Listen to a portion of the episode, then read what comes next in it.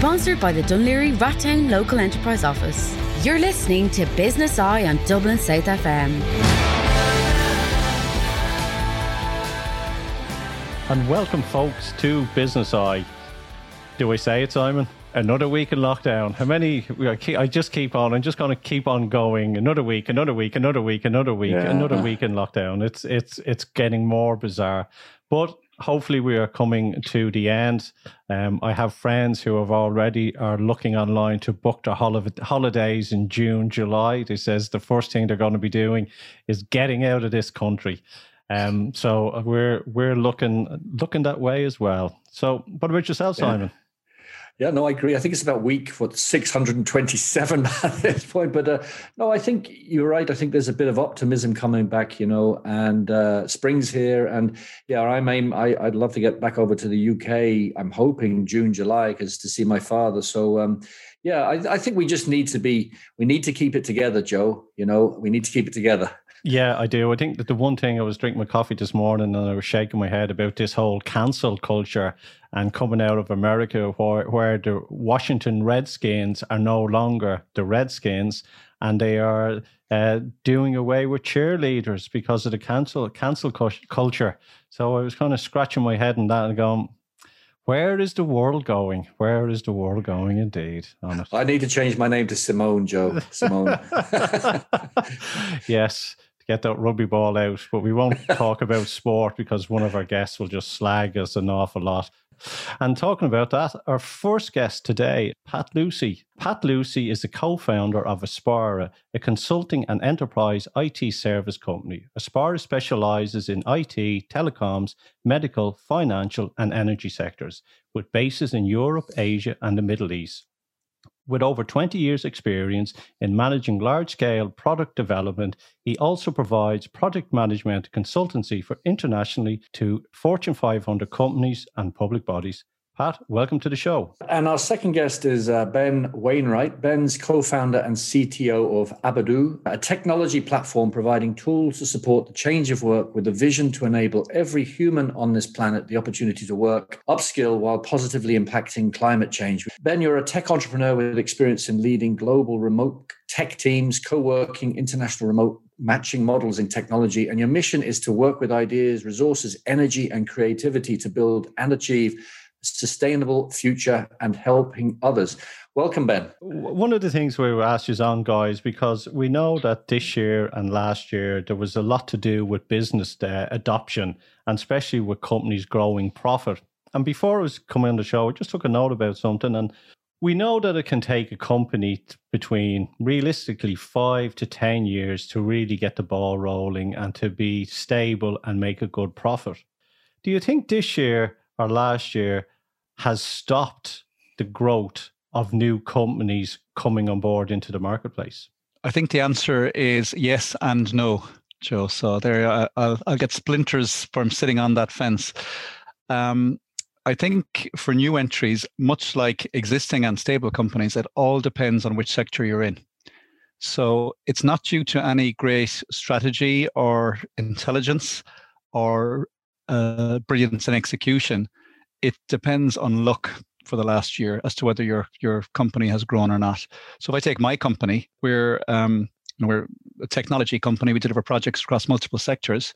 Some of the sectors we're working in have been decimated because of the changes last year, like aeronautics, aviation, um, some elements of retail have been decimated. Some sectors we work in have just taken off like wildfire, like pharmaceutical companies. Uh, other elements of retail have taken off. Um, e-business, etc., has really uh, driven. So overall, we've been up. Last year was our best year on record, and we're expecting to exceed that again this year. But I can't say that's because I had some great vision of of how to build a business that would survive a pandemic. That was the last thing on my mind. Um, and I think that there is lots of opportunity right now as we look at the way our lives have changed and are changing. I mean, if right now we're using Zoom to have this call, if if I had the foresight to buy some shares in Zoom a few years ago, I'd probably be lying on a beach right now if there was one within 5K. Um, You'd make so, a beach. so I think that there still is loads of opportunity for people to set up a business um, if it's in an area that that there's going to be forthcoming demand. Yeah. Um, so in that sense, it hasn't changed. You have to look at the is there a gap in the market and is there a market in the gap? They're the two key, key questions. I think Pat said it really well, um, and I and I agree. Um, you know what you do find when something uh, we, we've never really experienced something of this magnitude, right? So it's it's it's been an exercise in seeing how do people um, respond to it. Uh, and what was the first thing that you kind of saw people responding to? All of a sudden, you saw like this mass deluge of masks uh, being produced and hand washes being produced at extortionate prices, and everyone tries to jump on the bandwagon. You're always going to have um, that sort of mix of groups who, who are looking for the quick buck. And then you have other companies that are more established and they're just literally looking to survive. And how do they get through this? How do they respond to it? And then you have the young burgeoning companies who maybe had a little bit of a head start in already looking at running their company remotely and with as little overheads as possible. Um, and particularly in the technology sector, obviously with those low overheads, and if they're working on, say, digital products, subscription products, um, a little bit easier for them to sort of pivot and, and navigate through the crisis. So uh, I, I, certainly think there's been a huge mix uh, in terms of the, the response to it. Well, one thing, Ben, that I'm that I'm really interested in is the whole area of transformation in industry, and mm-hmm. you know, returning to the office should, but probably shouldn't just be a matter of simply opening the door. Surely, companies need to be thinking systematically about how they, you know, how workplace design and the whole commuting thing, and how they look at training development and knowledge management it's a huge area, right? And I'd imagine there's a whole spectrum of country companies. Some are really looking at it deeply. Some are just trying to pretend it goes away. But what, what's your thoughts about this as an opportunity for companies to really redesign everything from ground up? Um, I think it'll be interesting to obviously get everyone's opinion here because, from my point of view, I kind of look at it from a uh, from a, humanistic point of view and then sort of at a, a, company level. So if you think about it, people are just literally looking to survive in that in the early crisis period. What do we need to do to just keep going? Uh, and then afterwards, you get this point where either there has been this huge transformation um, at, at both a corporate level, but at a personal level. Um, and then you'll have those that really don't want to see the change. You know, the change is too difficult. Let's revert back to what we had. It worked for us then. It'll work for us again. So you'll find that there will be this disparity between you know one one company versus the next. I personally believe, and I, always have. I've never. Uh, it's never been a secret that I'm a, a huge advocate of hybrid working. So the mixture of being remote and also being able to connect with people, you know, physically in offices and different environments. Um, I think for companies to truly progress and grow, they're going to have to adopt that kind of strategy. I think that's the healthiest sort of viewpoint that they could be taking right now. So I, I, guess I have to admit to not being like Ben on this one. So if I go back 12 months, I wasn't a fan of home working, particularly for project managers.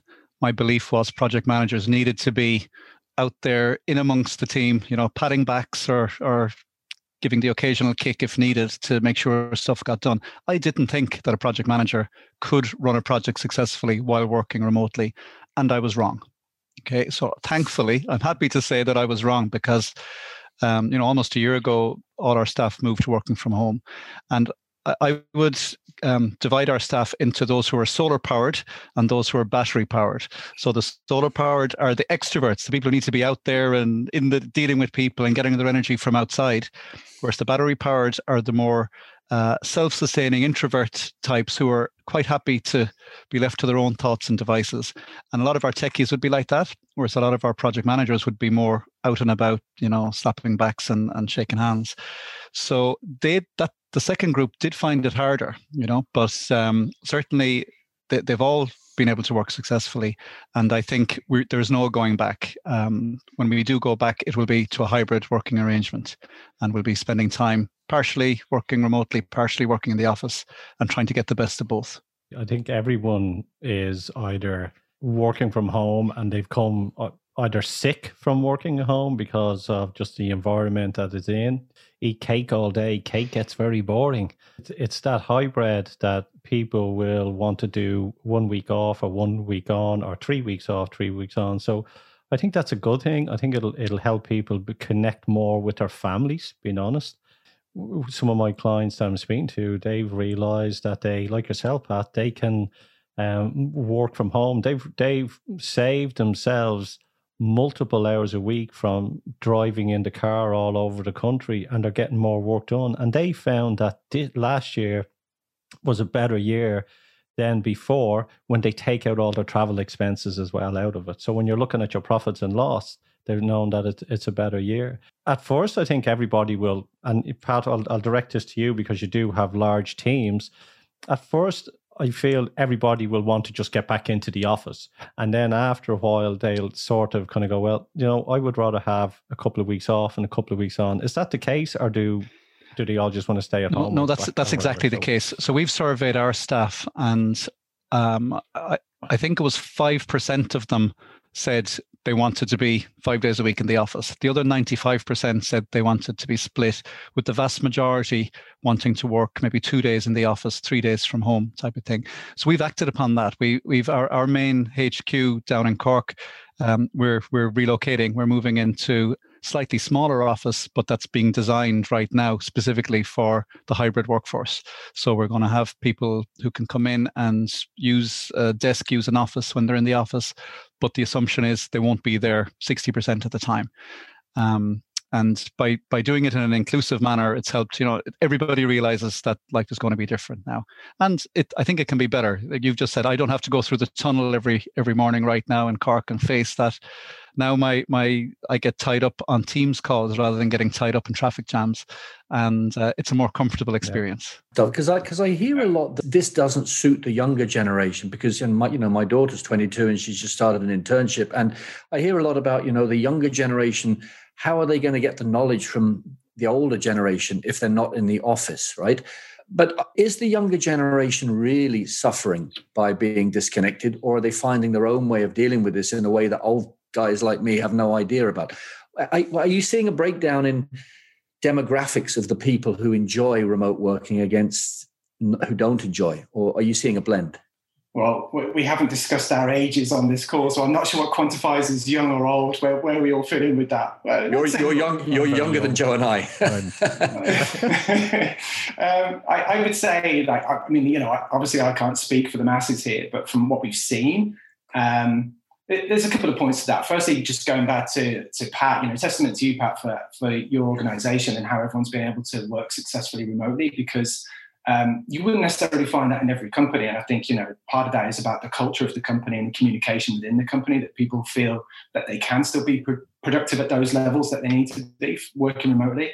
Um, so, you know, that's part of the piece. So if you're already embedded in a company, if you're young, um, look, sure, if the rug's been pulled from under you and you you were feeling like the sort of the dynamic traveling to work, being in the city, meeting up with friends afterwards was all part of the whole flavor of why you were doing what you were doing in the first place, and that's suddenly been taken away. Um, of course, there's going to be a, a, a, a degree of suffering, but you got to put that suffering in perspective, right? You know, what what is it? What is it outweighing? Uh, the fact that you're able to work from home or from different environments, people who house share, you know, they've got more time together. They're still surrounded by their peers. There's still communication going on with with the platforms that everybody's using, you know, depending on the generations that are using them. So I don't think I don't think long term there's going to be a huge problem here. I do worry from the education side initially how long this was going to go on for, particularly having young kids ourselves. I saw firsthand, you know, particularly with our um, six year old, you know, there was there was a, a slide, there was a, a drop off there where she was really accelerating her learning at school and then suddenly we're pulled into this sort of virtual environment. It's not so cohesive for, for kids of that age. Um, but for the older ones who are sort of getting into employment, I think there's a degree of peer-to-peer engagement that will keep them going, keep them striving, keep them thriving. Um, but they they will always need to have some sort of proximity to, to the organization, to to the uh, the management level in the. I think it's to get them that motivation as well, yeah. and that's why they have to be around their peers to get that slap in the back and and to learn from their mistakes. I know people who left jobs in the suburbs of Dublin and wanted to get jobs in the city the reason is because of the social life in the city on the weekends after it. So there, there's those elements. And with people hybrid working at home, it's all to do with the environment. We have the facilities, we're old enough to have those houses. There's people out there who want to work from home, but the house that they live in, the environment that they live in, can't can't enable that to happen mm. on it as well. Are you finding then, Ben, that you know with this decision, that is there going to be a cost element or a loss of revenue because people are downsizing their businesses? So, Pat, for example, for yourself, you're going to probably reduce your offices so that's going to be vacant offices. The fallout on that is there the vendors, the people that supply you with office equipment, the, the, the, the lady around the corner that has the cafe. Are these all the ones that are going to suffer from the downsizing w- within the market? Uh, uh there is going to be a knock on impact. So in our case, we're moving from let's say the suburbs uh, of Cork into the Cork city centre. So we're moving slap bang into the middle of the city into the new building there. So we're not saving any money directly because uh, we'll be spending more on our, our rent and rates than, than we have been in the, the outskirts of Cork. But yeah, the local businesses will will see suffer. There'll be a transfer of spend from the, the suburbs into the city centre in this case. And I think there is going to be a knock-on effect. Now, if, if you talk to estate agents, they will always tell you that everything is rosy and there's tremendous demand everywhere. But the reality is that there is going to be a shift in the demand for business. So, uh, companies that have very large scale premises and a mobile workforce, they're not going to need all that space. So, it might take you know a few months or a few years, but we will see a change in that demographic definitely. Yeah, I do wonder. Like, I mean, I, I, walk around Dublin most nights with my wife, and I look at all these shiny, you know, the big tech companies and the huge, great offices. Some of them are less than five years old. And Ben, I do wonder whether those offices will ever be full again. You know, um, it, it's just, it just seems to be, it just seems to be a huge change that's coming. And I, I wonder, maybe this is the question: Are we under anticipating the change that's coming because it's comfortable not to scare yourself with thoughts of too much change, or or alternatively, is everything going to be okay? Well, what do you think, Ben? I think it's it, you know it's gradual. I don't think it's going to be like this huge catastrophic impact immediately um, with with regards to that. However, this is what we see uh, for a, for a young company. When we set up, we were 100% virtual from the outset, so we never had to think about overheads. We never had to think about leases, etc the companies, uh, we, have just recently launched a new product called Yonder Desk, which is virtual real estate. And the companies that are coming to us to use Yonder Desk um, are telling us that they are letting their leases go on their physical premises. They're going into these virtual models. They're allowing their people to connect virtually.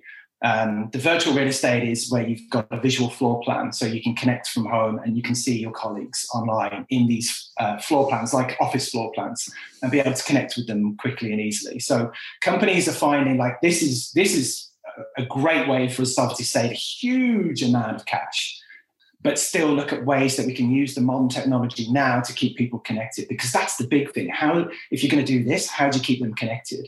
And then going on to your other point about like the physical real estate, I think that's such an intriguing um, dilemma that we have now. You know, what is that landscape going to look like in a few years' time?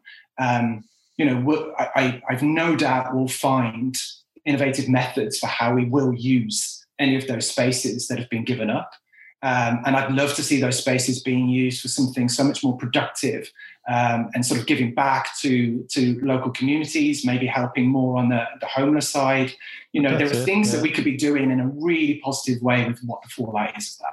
Like yeah. with a lot of a lot of those offices, will they actually turn into apartments and sort of help the the housing crisis within within each county as well? So hopefully that will happen on it. But if you have large teams working at home, and we're talking about some people need motivation and need watching, how do you motivate those people? How do you know that those people are doing the job that they were doing when they were in the work? How are you monitoring them, Pat? So I suppose it's all down to the culture of the company. And my approach has always been I don't really care if somebody is putting in eight hours or seven hours or nine hours. What I care is that they get the job done and that the outcome are achieved. So the way we try to manage our people is by number one, having trust in them, right? Trust in their professionalism. Uh, and number two, we measure based on output, based on outcome. You know, has the job been done? If so, I'm perfectly happy if someone did it in half the time and, and managed to catch uh, up on their FIFA skills in the other half. We've actually found of our, our team, we've probably found that 10% are not doing as much uh, or as many hours as they used to do in the office, and we found 10% more are doing too many hours because you no longer have that that bridge that gap between you know the commute home to separate work from from home. So some people our challenge is actually getting them to stop working and to, to switch off and, and recharge. So everybody is is motivated differently. Um, you can't just assume that everybody will uh, you know skive off and do as little as possible and i've seen in different companies that we deal with a huge difference that the companies who have a culture of trust and empowerment of staff have really tackled the the home working much better than the companies where the atmosphere is of distrust and you must come in so I can see that you've got the job done. Um, it's much harder for those companies to to deal with this kind of change. But thankfully, we're I guess we're we're a young enough and tech savvy company. Um, and also, we were lucky in that we decided all our systems, our IT systems, would all be in the cloud. So, as long as you've got good uh, internet access, good broadband. It doesn't matter where you are in the world, you know, we can work. So that's been the key thing. We found that people living somewhere in the, the bottom of a valley who can't get an internet connection, that's been the biggest problem for us, yeah, yeah. making sure that those people can work. You gave me a bit of a giggle there. You gave me a giggle there when you mentioned people shouldn't be judged on their time and you should be trusted as an ex-lawyer, you made me think maybe lawyers should stop charging on time and just start charging on quality. but anyway, that's the side. That's the side. That's a challenge. It, it's no full, no fee. I think. Right. I, I think it, it, that's quite interesting as well, and especially with myself and Ben, who we live outside Dublin in rural areas, and what I noticed that to get the Wi-Fi up to the speed that I needed to to conduct conduct business, I changed three providers in yeah. a matter of about six months. Like we went from satellite and then we went to air, um, and then eventually we went to Vodafone. And but it, this was a cost element, you know. When you're speaking to the person on the sales, oh, we're brilliant, we do this, yeah, and then when you get it in, it goes, eh, eh. Wow. Um, and that was one of the major. Like it took us six months to actually just get the right Wi-Fi which is is huge when when it comes to the to running your business as well on it. Yeah. What about the whole area of skills? So the World Economic Forum has just recently said that as a result of this, or before even this this pandemic, but as a result, something like half of the employees globally will need to reskill or upskill because of all the new dynamics that are coming in. What do you think in terms of skills, Ben? You know, what what kind of new skills, whether it's soft skills or power skills or communication skills, do you see that would need to be improved going forward or changed?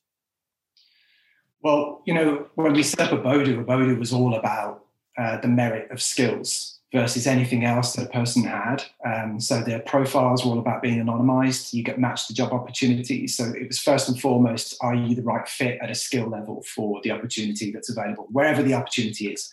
It was all about remote opportunity. So, you know, that was the that was the first thing. And and, and you know what we've seen is like the hard skills. Hard skills can be taught. It's it's the foundation of the person that you're bringing in. It's the DNA. It's the um, it's the characteristics that that person is bringing to the table. And and from a going back to what Pat was saying, you know, in terms of um, how, how, you make this whole process work, how you uh, how you get your employees to stay motivated.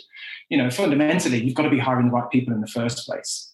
Um, so first of all, you've got to get the right people in, and I think fundamentally that has to be what the personality type.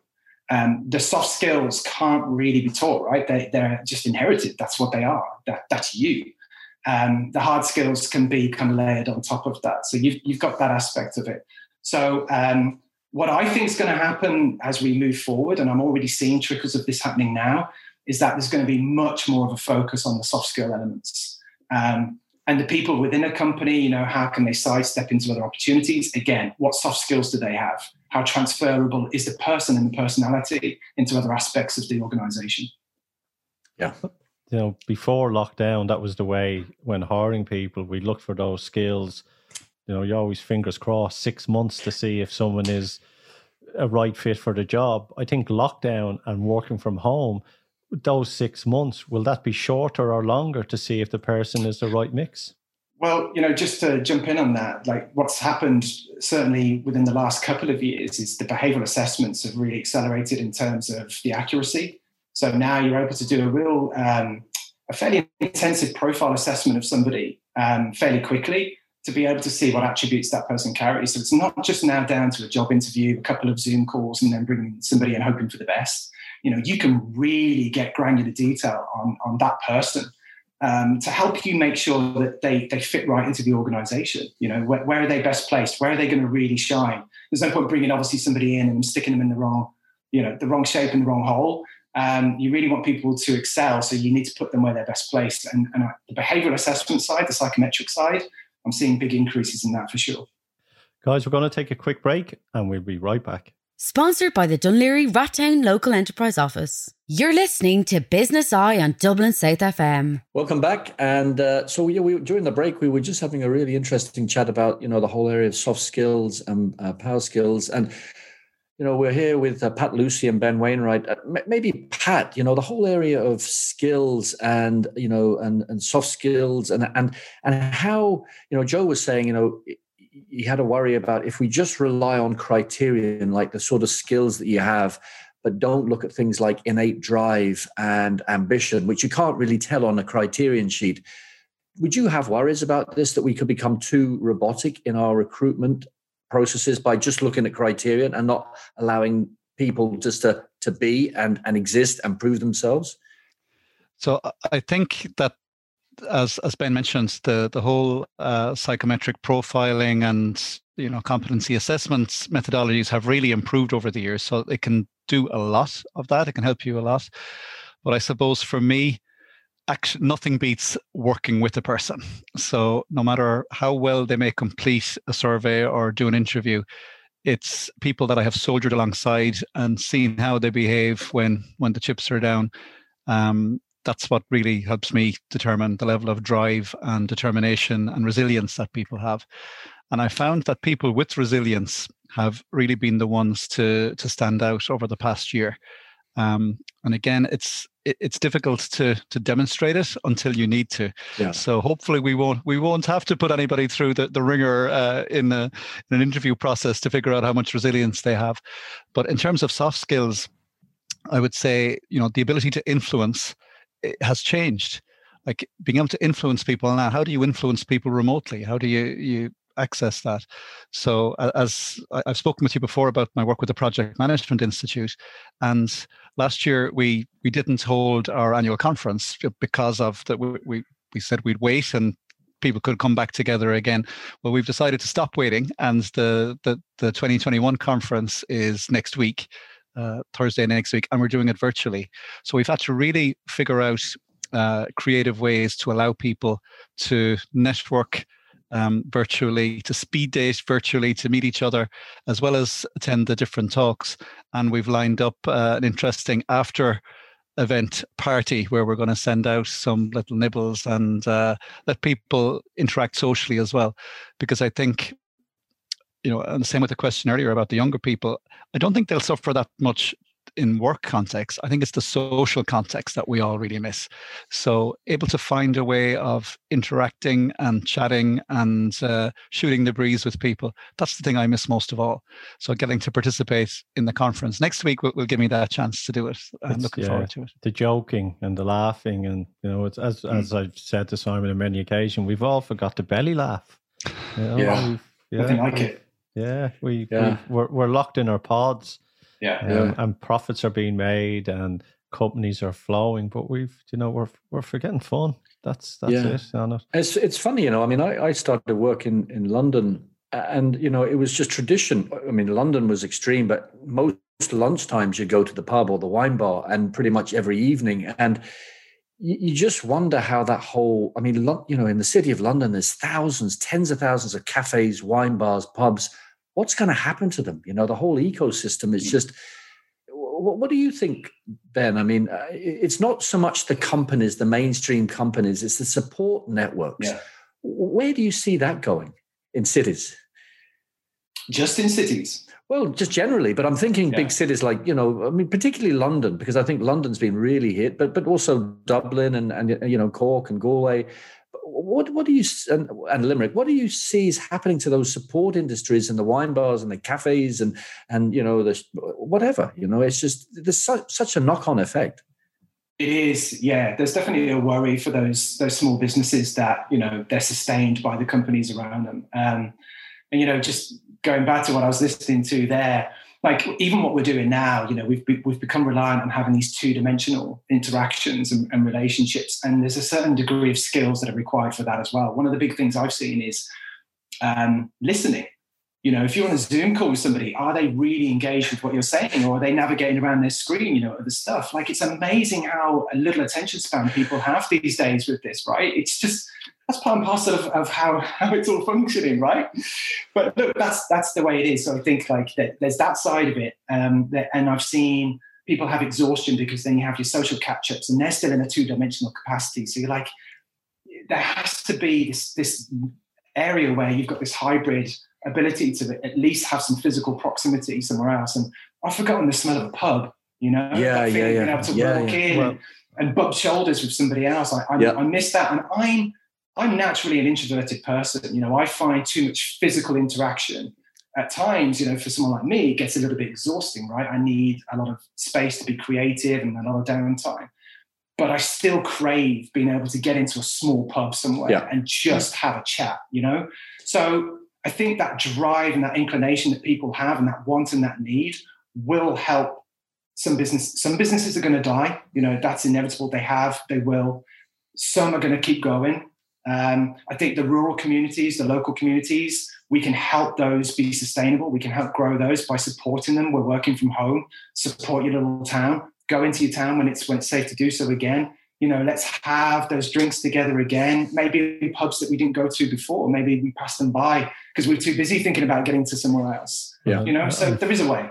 I like. Unfortunately, if, if myself and Simon went to a pub and to sit down, we'd be just the only sober people at the end of the pub at the end of the night because we don't drink. No. But, but uh, there's one thing as well. I think if if I had a club, what would I do? I know that the young people, when this all sort of changes, hopefully now in June, July, will be rushing back to the, the pubs. I think I'd set up a nightclub for the over 50s because it'd be jammed. You know, play the old music of the 70s and 80s, and it, it, you know, we were delighted with it. You need to bring the old dance halls back, Joe.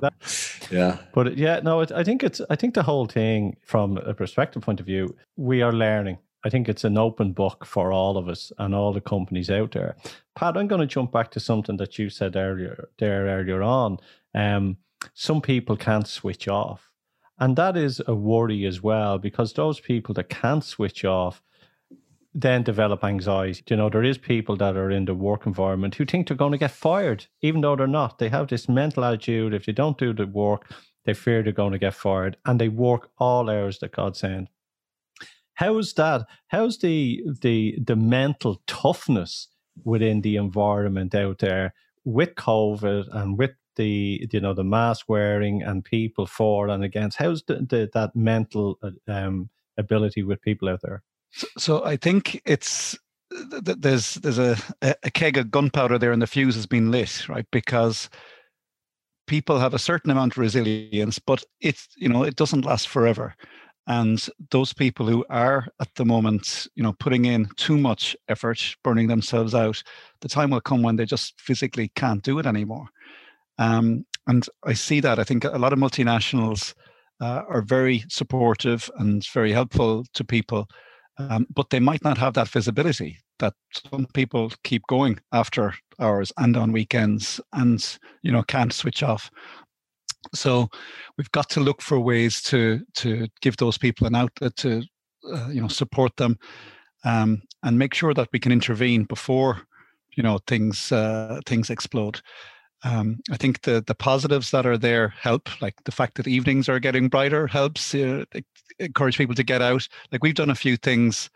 Um, we try to be a bit creative. So one of the things we did was had our staff um, get out and walk the length of Ireland, uh, the UAE, and the Netherlands together. So we we we all walked, took pictures, shared photos, did those tasks. So it was about two and a half thousand kilometers between us and that just gets a bit of a buzz going. We made a cookbook. We got people to submit ideas and um, recipes, and we actually printed up a professional cookbook and sent it out to people. So the next challenge is to do a cook in. We'll probably poison ourselves trying to eat some of those creations. Um, and we had a wine tasting event, you know, so which went down very well. And the next morning felt very like it had been an in-person event. So you got to find ways to to reach out to people, I think, and create. A, I've heard of people doing ukulele lessons and painting classes and all kinds of things. So things I wouldn't have dreamed of before.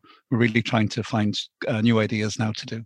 And uh, do, do you mind me jumping in there? Because yeah, I think that cookbook was a lovely idea, particularly like you know you can do all these sort of virtual events and you can have people doing them separately but something like that where everyone's included and they're all being creative and they're they're piling in their ideas and that the output is a single you know book digital book whatever it is you know where everyone's had a contribution to that. I think that's such a, a lovely way to to have the, uh, the, the culture you know.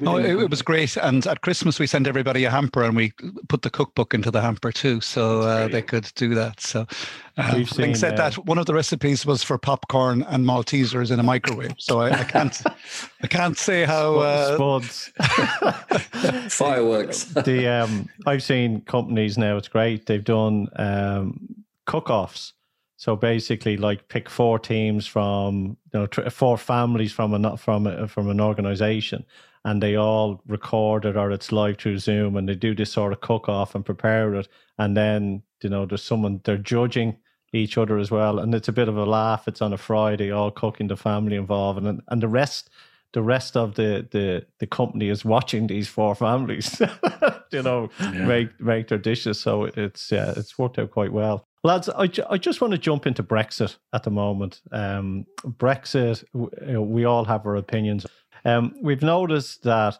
um, there is a lot of companies who are trying to find warehouses over here. So warehouse now is it, all companies are on the chase for bigger warehouses in Ireland at the moment, especially because of Brexit and because of COVID.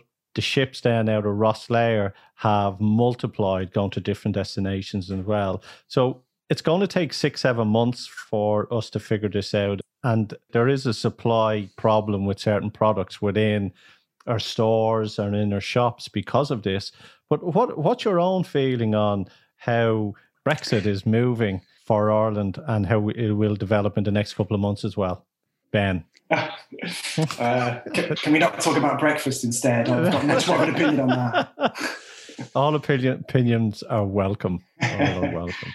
Um, it, I guess my vantage point is somewhat jaded in that you know I, I deal with digital. I deal with digital products, so um, and the infrastructure surrounding that. So you know the logistics side of it, I can see um, I can see what tensions are, are, starting to, to happen, and I can see where things are starting to break down, even again, you know, in the, in the news recently.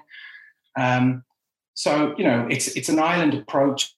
How are we gonna how are we gonna solve that one? It makes you wonder, like with the with the change with what we were talking about earlier, with the physical buildings and leases being expired, and there being more opportunities um, for storage in the cities. You know, will that start to have a compound effect? Will that start to change things as well? Will that start to alleviate things somewhat? Um, I, I, guess I, am I'd be no expert uh, in the area either, but I suppose I, I, have a little bit of insight in that. Um, prior to Brexit, uh, our intent was to set up in the UK, and then when the Brexit referendum happened, we decided to wait for six months until everything was clear. in our innocence, we thought six months was all it would take and here we are nearly five years later and there's still so much uncertainty so um, we decided to to pursue other uh, locations so we've set up now in uh, the netherlands uh, team in the uae and just before christmas we opened an operation in malaysia and i think for us that is the the flip side of the coin to, to your question joe so organizations now whether it's because of Brexit or because of COVID, they, they need to have a footprint in other locations. So in my case, you know, we've got some new clients in uh, Asia. You know, the, the biggest ever free trade agreement in history was signed in Asia there back in November. So that's opportunity for us. Previously, I could just jump on a long haul flight and get over to Kuala Lumpur and go meet people. Now I can't. So while we do a lot of it remotely, I also wanted to have some boots on the ground over there and have an mm. office mm. and have staff so we can engage with clients. So I think you'll see the same thing, and and it's a version of that is why there's a, a huge increase in demand now for warehousing yeah. because for logistics, people need to build up that, um, I guess, that uh, capacity that they can have a product or materials on premise here within Ireland and yeah. use that to serve their demand. So yeah. it's just the flip side of of the changes that we've seen come and happen. So as, as we come to an end, guys, what, in a very quick sentence for, for both of you, what would you both be most optimistic about going forward, and what would you be most concerned about um, in relation to business dynamics, to you know, you know, office layout, any anything? Ben, what are you most optimistic about, and what are you most concerned about? Uh, I think they're probably both sit in the same area. I'm optimistic about um, companies embracing, finally embracing, you know, opening the door to um, true digital transformation. I think that's been a long time coming in reality. Um, what I'm cautious about is the casualties as a result of that, the ones that really can't pivot quick enough, and the ones that need the help and probably haven't got enough support. So you know, those would be my two points. And Pat? So, in terms of, of optimism, um, I would think digital transformation. It's uh, there are two words that we've heard a lot of and we've heard a lot of talk about, but I think COVID uh, has just made it happen.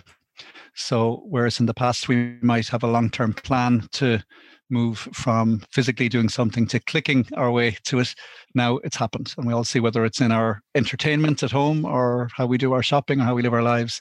We have transformed, companies have transformed, there's no going back. And there's huge opportunity for that to be more efficient and to be better and to enrich all our lives in terms of the the thing I'm worried about. It's it's I guess socially it's our solidarity.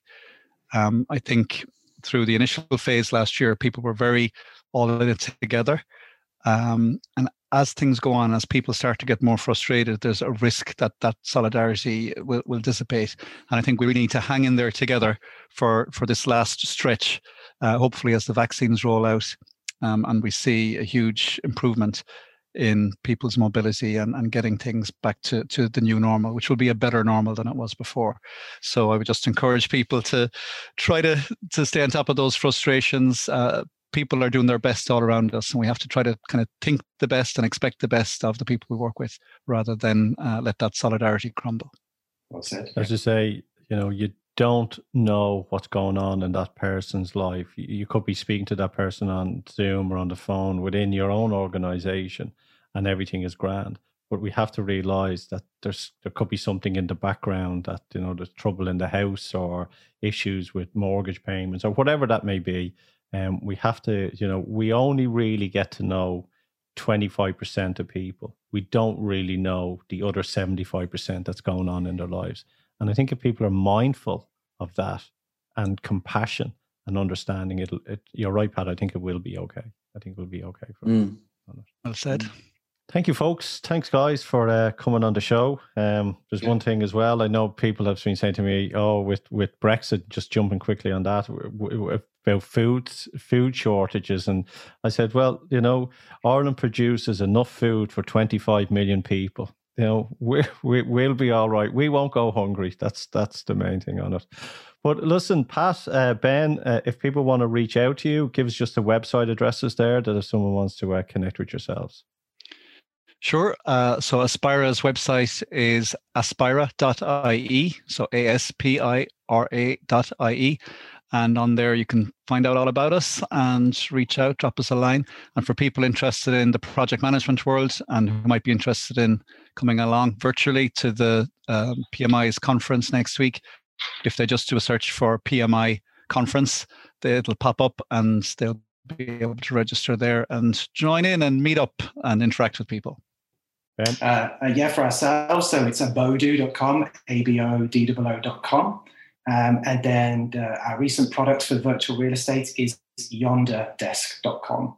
So you can find us on both those websites, lots of information on there and uh, all the contact info. We're going to say goodbye to our guests, and myself and Simon will be right back. Sponsored by the Dún Laoghaire Rathdown Local Enterprise Office. You're listening to Business Eye on Dublin South FM. Yes, folks, and welcome back to Business Eye. Simon, I think, you know, another two great guests, another two great guests. And, uh, you know, it's a topic that you know, when you sort of look at it, you you you you wonder is it of interest? But it is. There's there's a lot of information there, yeah. and two knowledgeable guys as well. Um, yeah, no, I agree, and and they both picked on you know digitization as the big opportunity, but they both had different concerns. One was you know around. Um, you know, Pat was talking about the breakdown in society, and you know, we need to keep it together. We all need to keep it together. Um, and then we were talking about, you know, the, the, the knock-on effect to local communities. You know, the the pubs and the cafes and the restaurants servicing the office workers, and um, and then we just touched upon at the very end the importance of mindfulness. You know, minding ourselves, and that's something you and I, Joe, know a lot about. You know, we've done work in that space, and you know, I, I am doing okay because I've done a lot of work in that space, but I'm very mindful, uh, and I don't mean to use a pun that a lot of people haven't, and they just need support and inspiration. You know, so yeah, I, I think we all have a responsibility to help each other. You know, more than ever.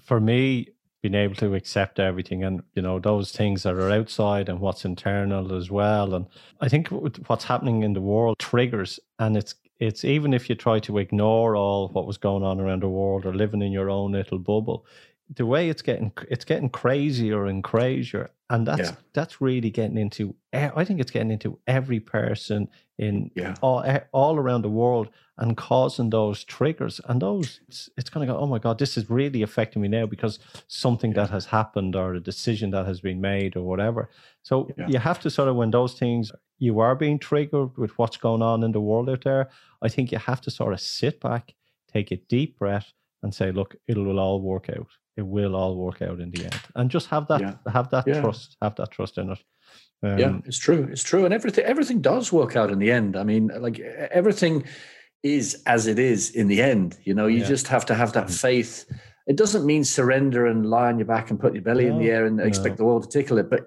there's certain there's a limit to what you can control you know and so you might as well enjoy what you have even if it's just i was listening to on the radio this week a woman in her 90s from Dublin, and she was talking about, you know, these youngsters missing the foreign holidays and the technology and meeting in nightclubs, you know, just have a just go to the supermarket and buy some nice food and cook it at home. Make do, yeah. you know. Yeah, it's, it's, well, I couldn't cook when I was in my twenties. I no. couldn't have food poisoning. yeah, but the, the mood is changing, and I've seen there's more and more people are getting disgruntled. Yeah. Um, with the decisions that are being made some people have said oh, up to now things were grand, they were accepting everything, and the straw that breaks the camel's back, and more more and more people are, I have to say it, that are getting disgruntled with the decisions that the government are making. And a lot of yeah. people, more now than before, are saying they've had enough. They've had enough on it. So yeah, uh, watch yeah, that no, space. I, no, I agree. I mean, I'm not political, but you know, I, I'm seeing it more and more, and I'm seeing, you know, now I'm seeing that there's kind of like an, a supernatural national jealousy. You know, I'm just seeing so much noise on Twitter about how slow Ireland is, and I, I don't know. There's just so much noise and negativity around. We just need to maybe switch off social media for a day right? and I've, just be. Well, you know? I've switched off. I've removed all the apps from my phone.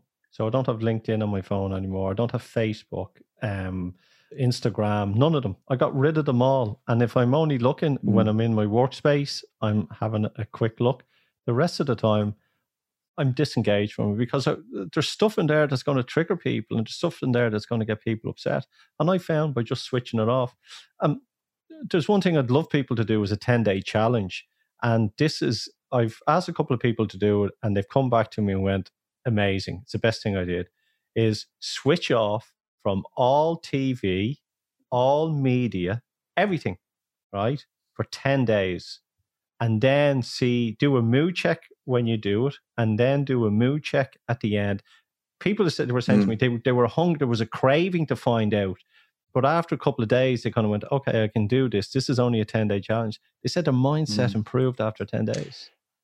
Yeah, I did that in Australia when I lived there. It was longer than 10 days. And it's amazing that you're emotional uh, observations and emotions are heightened, I, I could just see the birds cl- more clearly, you know, and and the vegetables and the bushes. It sounds ridiculous, but you just slow down and you see Super what's focus. around you. That's yeah. what TV and you know mainstream yeah. and all the bad stuff. It's it's hyper focus, hyper focus. Yeah, it is. Yeah. yeah.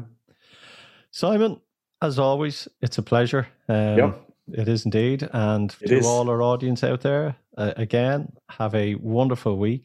Let's say switch off your TV and your radio if you're getting nagged out. Yep. Um, go out and see spring because the daffodils are up and the birds are tweeting and everything. It's Yeah, spring. Be in here. nature. Be in nature. Be in nature on it. Yeah. Till next week, from myself and Simon, God bless and take care.